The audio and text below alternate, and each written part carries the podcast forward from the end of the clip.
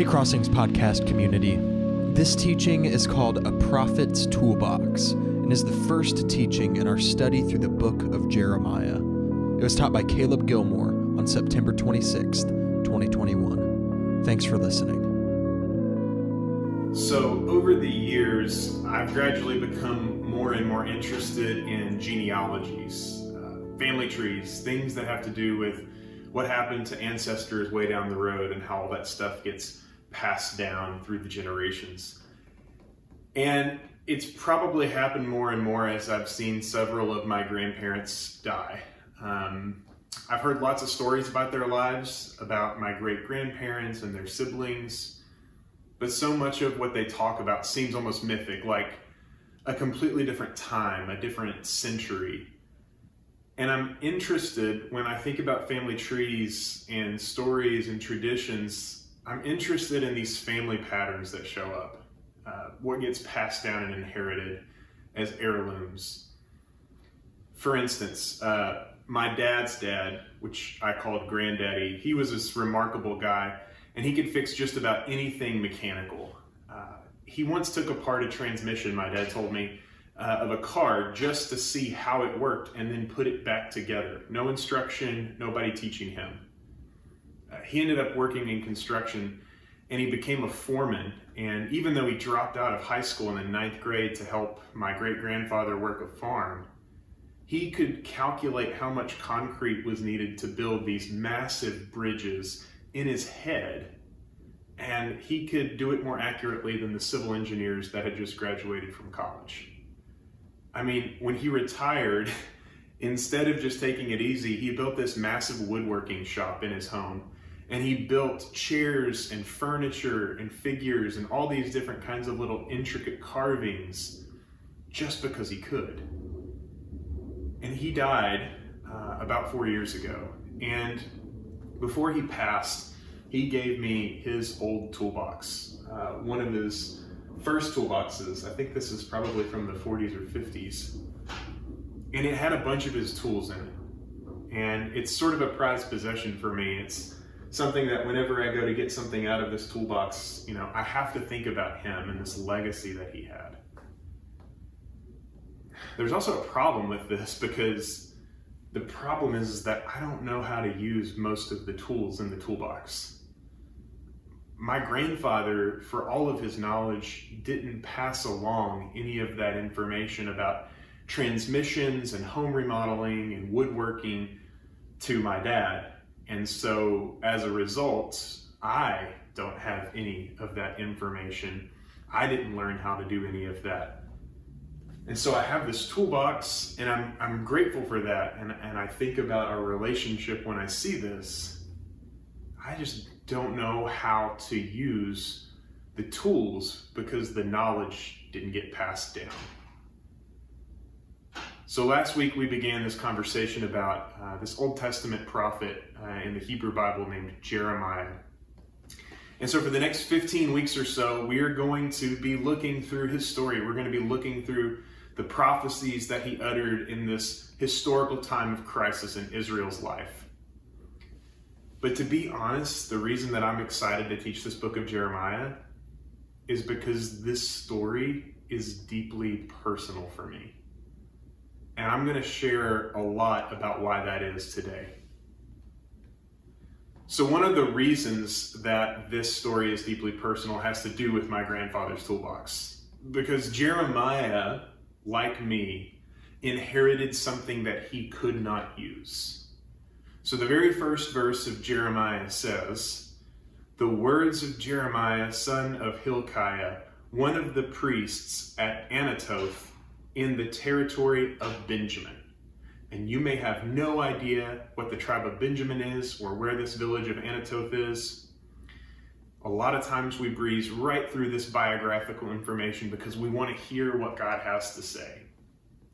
This just doesn't have a lot of meaning for us. But what you need to know about Jeremiah's family is that his dad and his granddad, and way, way down the line, were descended from a family of priests. these people that performed sacrifices and taught people and mediated God for the whole nation.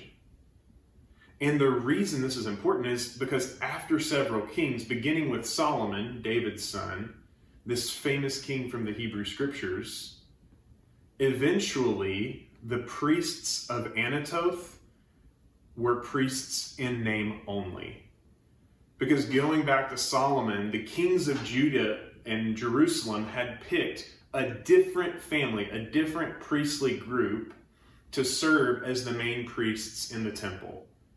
And all the other priestly families who didn't belong to that group didn't have a job. So Jeremiah's name, his family tradition, is really just one big bitter memory of an earlier time when they were once an essential part of Israelite life and spirituality. The priestly toolbox had been passed down, but there was nothing in it anymore.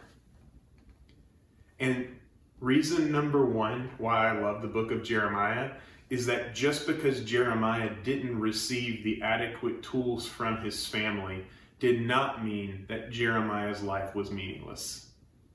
God still had something for Jeremiah to do.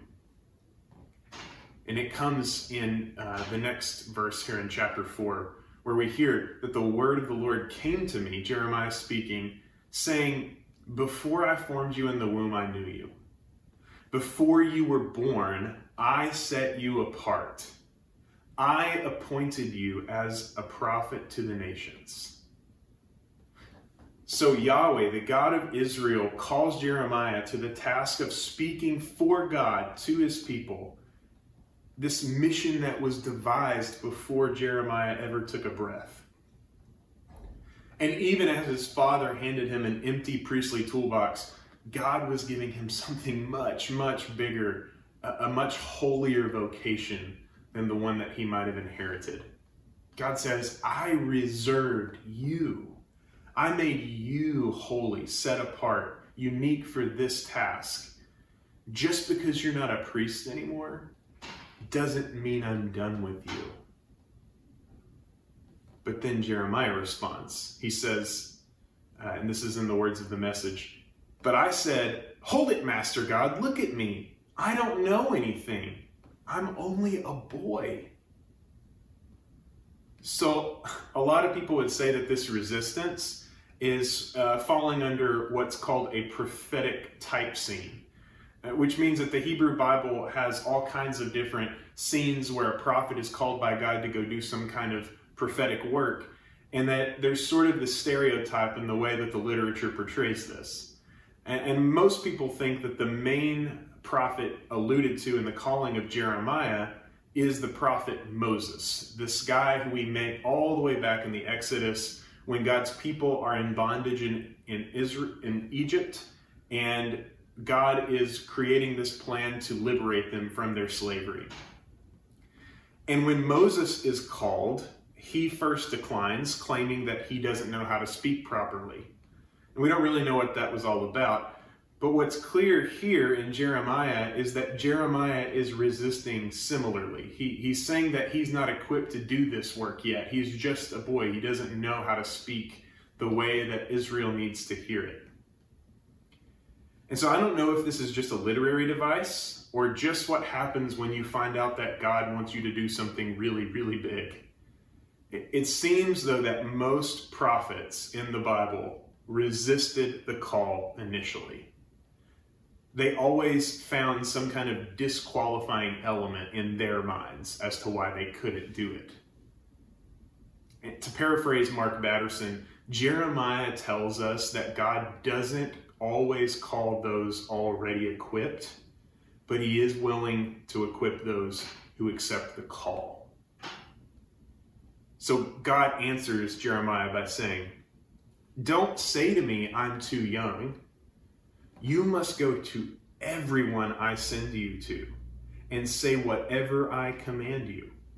Do not be afraid of them, for I am with you and will rescue you declares the Lord. Then the Lord reached out his hand and touched my mouth and said to me, I have put my words in your mouth. See, today I appoint you over nations and kingdoms to uproot and tear down, to destroy and overthrow, to build and to plant. Jeremiah's excuse isn't enough for God to overcome. If God, if Jeremiah is willing to take the leap of faith, God is going to be present and rescue him. God's message to Jeremiah is he is called to do and say what is needed. I know you. Do not be afraid. I am with you. I will rescue you. I mean, for some of us, we can stop right here. That's enough, right? To know that you're known by God, that you don't have to be afraid because God is with you. I mean, if we could just have that understanding alone, we would be doing pretty well. That's a solid foundation. But it is just a foundation. Ultimately, Jeremiah's actual calling isn't just in the fact that he is known and that God is with him. It, it can be found in these six verbs that God has appointed him to do in the world to uproot, to tear down, to destroy, to overthrow, to build, to plant. Six words. Four are about destruction, maybe deconstruction, and two are about building or reconstructing. Based on the time that Jeremiah is living through, two thirds of his vocation is going to be about deconstructing damaging pictures of God, religion, politics, and ways of living. But it's not all deconstruction. It's not all just about tearing down. There is a smaller yet important still part of Jeremiah's mission that's going to be about helping Israel build something new in the wake of destructive forces, in, the midst of exile in Babylon. Jeremiah's journey requires both sets of tools. So, some of you, I don't know, maybe you've heard of this. Uh, there's a podcast series, it's pretty popular right now, especially in Christian subculture, called The Rise and Fall of Mars Hill. And essentially, this podcast is about this one megachurch, uh, which was pastored by a guy named Mark Driscoll, about its meteoric rise and its epic collapse in the process of about 15 years. And really, the whole podcast is more about deconstructing the cultural movements that produce things like megachurches and celebrity pastors, and how so many people allowed abusive people to stay in positions of power because they believed that God was doing something through them. So, a few weeks ago, uh, they had an episode about deconstruction and faith and what's called the evangelical or post evangelical movement that's kind of going on right now. And about how, for some people, uh, the act of deconstruction was an end of faith. And I don't want to go into the whole thing. I encourage you to go listen to it. It's a great podcast series. But the painful reality for some people is that the version of faith that they're given, whether as a child or from some excellent public speaking pastor who, who has all the right things to say, that they're given some version of faith that just doesn't hold up to the complexities of life. When the storm comes, when bad things start to happen, the whole thing is just revealed as a deck of cards, a house of cards that collapses. But at this point in the podcast, the host, Mark Cosper, at the end of this episode, asked some really great questions about both the need and the danger of deconstruction. He, sa- he acknowledges that a lot of people have been really burned by bad experiences in the church and that they're trying to make sense of it. And the deconstruction of those events and experiences are absolutely necessary. I do not want to discount that.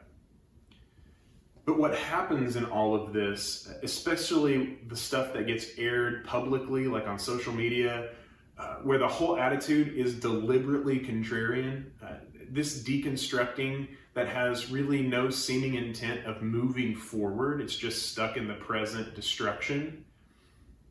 What's the point of this? He asks. He has some questions that we should consider. He says, What are we after in deconstructing? What's our motivating spirit? Is the desire to deconstruct reactionary or a quest for truth regardless of the cost to find it? It's two very different things. He adds, the answer to our pain shouldn't be to turn it into a weapon to tear down all communities of faith. Are we simply engaged in a project of deconstructing the places and people who hurt us? Or are we genuinely seeking the truth however it may reveal itself? So, wherever you are, I would be willing to guess that some people in our community, maybe yourself, are really uncomfortable with this idea of deconstructing, uh, especially faith. This existential doubt of certain beliefs or realities. It may feel dangerous. Maybe that's you.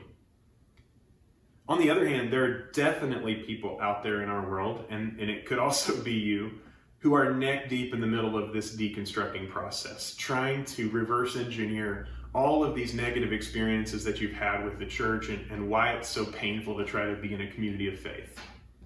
Maybe you don't know what you believe about being a part of a church. Maybe you aren't sure how to pray or what prayer even is. Maybe you're not sure what Jesus actually accomplished or how much of the Gospels are historical. Maybe you're not even sure there's a God or if there is, if it's just some kind of construct that we've all engineered ourselves. I think the prophet Jeremiah is all about affirming both groups of people. Really, I, I think that Jeremiah's mission was to affirm the deconstructing, those who are challenging the status quo, those who want to push back and fight for justice and tear down walls and expose the reality of the world that we live in, even though it's sometimes dark. But I also believe that Jeremiah's goal was to build something new in its place. Something that's vibrant, something that's whole and healthy, something that's fruitful. I truly believe that we can't be called to just one or the other. It has to be both the beautiful thing about prophetic living, the way Jeremiah describes it in his call scene, is that we are in a world that's not confined to using just one tool to get things done.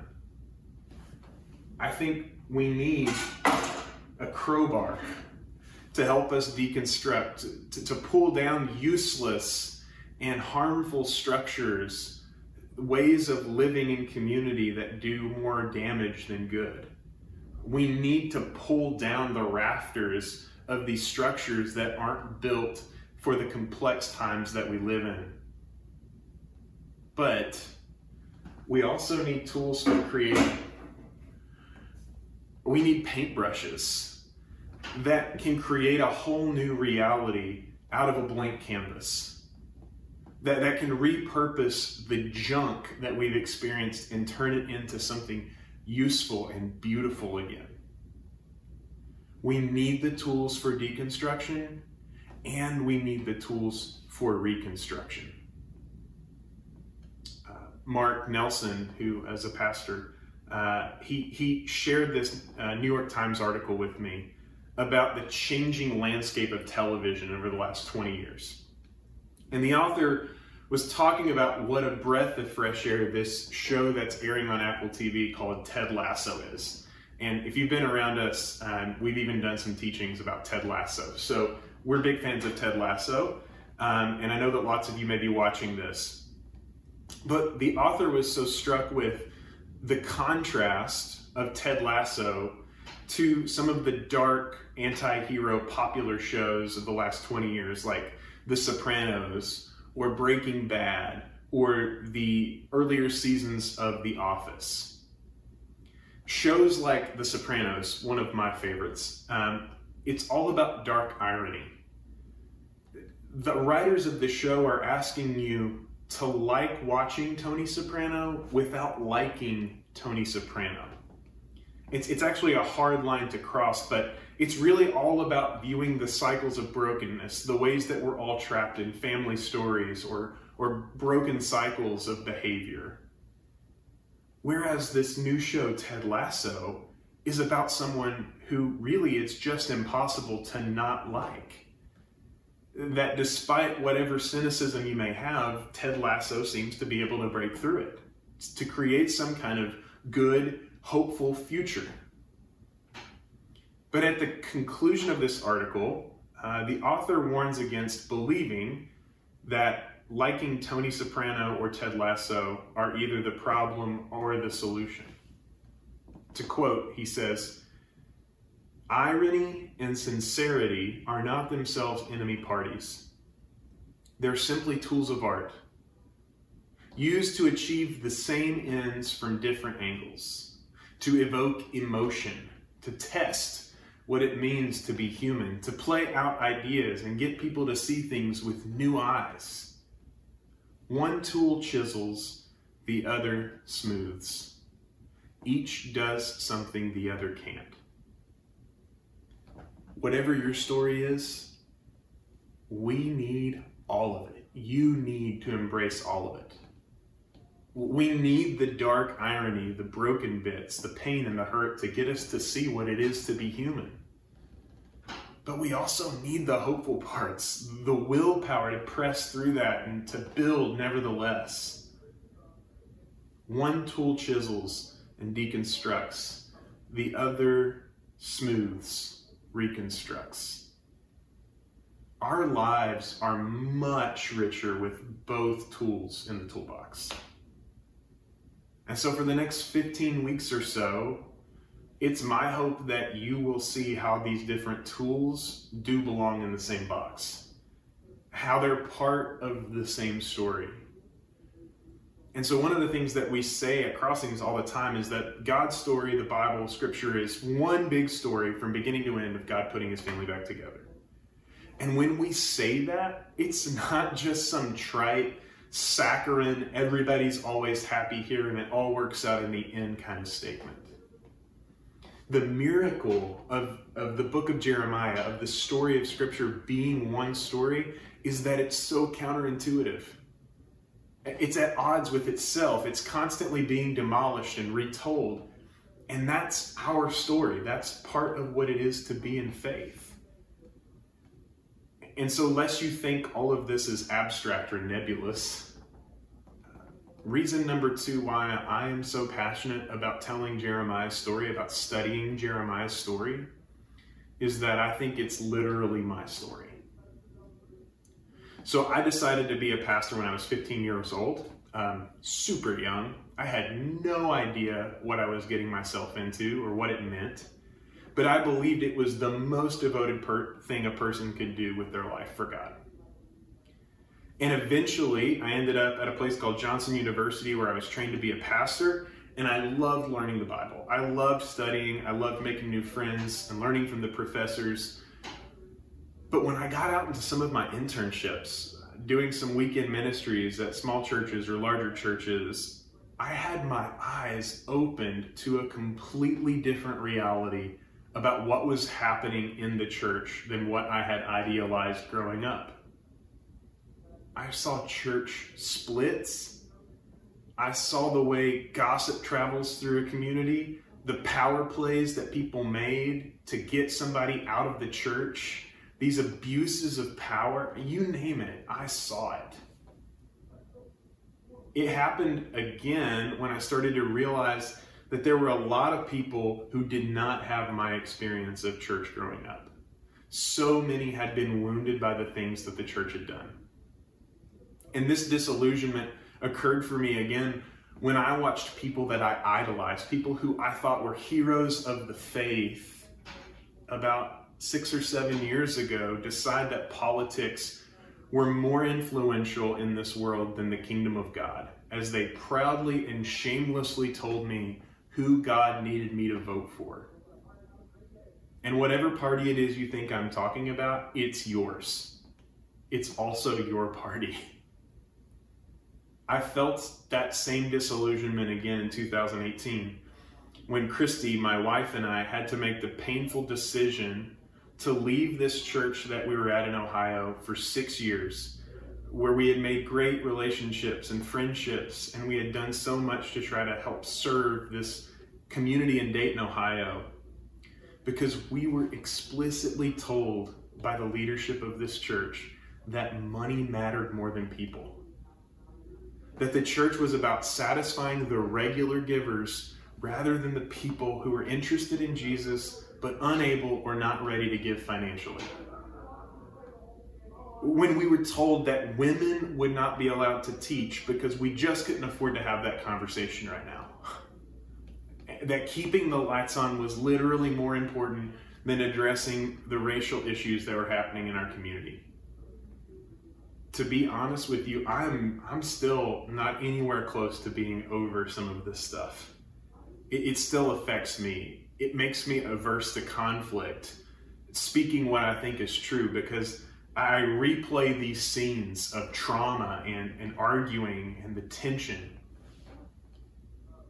But throughout all of this deconstruction that I've been going through, uh, that I'm currently in, and this reconstruction that I'm currently in, my calling to be a pastor never changed. My calling to help people understand God's story and their story in a less cruel and more generous way never went away. I've been a barista at Starbucks, a pest control technician, an adjunct professor, but in all of those things, still a pastor. Uh, some of you, if you've been around the Knoxville area, um, may have heard about a guy named Doc Reese. He was a professor at Johnson University. And Doc was a mentor and sort of a, an idol of mine, um, and he died just over a year ago. Uh, but Doc profoundly shaped the way that I saw my work and my vocation. I was his teacher's assistant for two years, and when I graduated, he gave me this. He gave me this staff. And on the staff, he hand carved, uh, he engraved my name um, on the sides in Greek and Hebrew these biblical languages. And throughout the deconstruction, through everything that I witnessed, uh, the job changes, the deconstruction, the reconstruction, moving states, this image remained annoyingly, relentlessly with me. But we need these kinds of images if we are going to carry on with the work. We need some kind of sustaining stable image that carries us through the continual deconstruction and reconstruction of our faith that is the life of faith. Last week, if you watched, Mark introduced this word covenant, which is a word we don't really use a whole lot. Uh, covenant is really just the relationship between two people or parties who agree to work together towards the same cause. They bind themselves together. And if there is a constant theme running through Jeremiah, it's the idea of covenant. That God, despite all that is happening, whether deconstructing or reconstructing, is present and supporting us. And so, to me, it seems appropriate that we use one of these tools of reconstruction to demonstrate that. On this blank canvas, there is in Jeremiah a promise that the covenant of God remains stable. That this covenant is a line that never goes away, that's always present, even if it seems like it's going up or down. And sometimes it throws us for a loop. Sometimes it may even disappear seemingly off the page altogether. But what we can tell you is that as we go through this book of Jeremiah, as we study what God is doing through this prophet, that the line will appear even when we least expect it. And that as we go through this study, whether we're reconstructing from harmful experiences of the past, whether we are having the courage to ask these questions on our own for the first time, that God is somehow still beneath it all, present and carrying us through this covenant, this relationship that sustains us even in the darkest time periods of deconstruction. And so we want to invite you into that process with us because it's there in Jeremiah's story, but it's also in our story. So may we have the eyes to see this covenant running through our story. May we have the courage to deconstruct the gods, maybe even the image of God that we've built.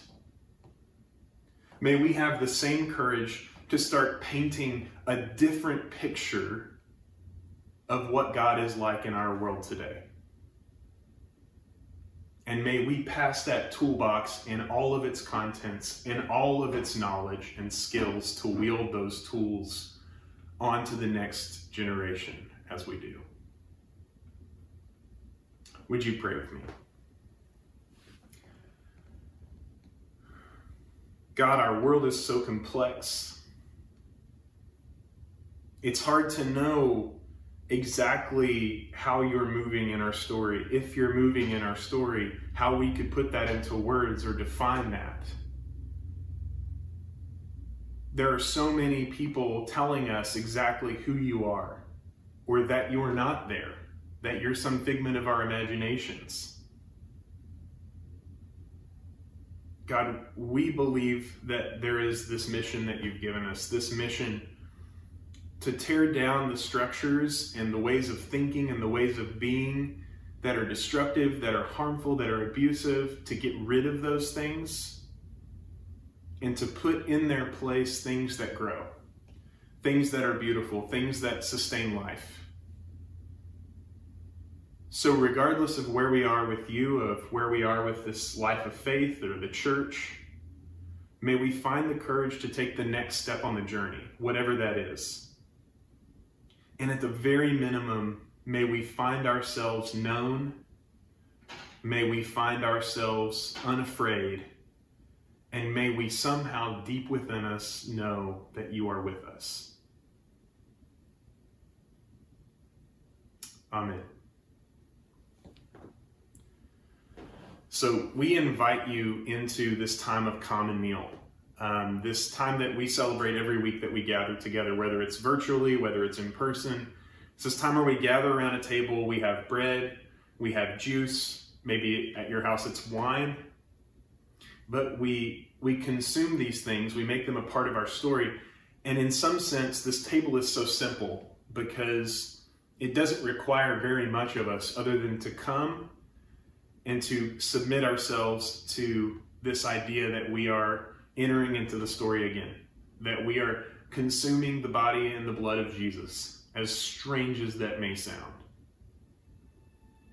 And, and as we do this, we offer ourselves as we are. The, the, the crazy beauty of this table is that through the suffering, through the death, there is new life. And as we consume and internalize Jesus in this meal, we're able to enter into both the death and the resurrection, the deconstruction and the reconstruction. So as you come, as you pause here or, or take this common meal throughout the next song that we sing together, may you in this meal find yourself healed. May you find yourself accepted wherever you are, whether it's in the deconstruction or in the reconstruction. And may you be unafraid to sing, to cry out to this God wherever you may be, however you may be. And may you find that in the process, there is this God who is willing to carry you and sustain you and heal your whole self and your whole heart. Whenever you're ready to do this, we invite you to take this meal If you have any questions about this teaching or are looking at different ways to engage in community here at Crossings, you can reach out to us at administration at crossingsknoxville.com. If there's anything we can do to take care of you as you're listening from a distance, please let us know. Shalom.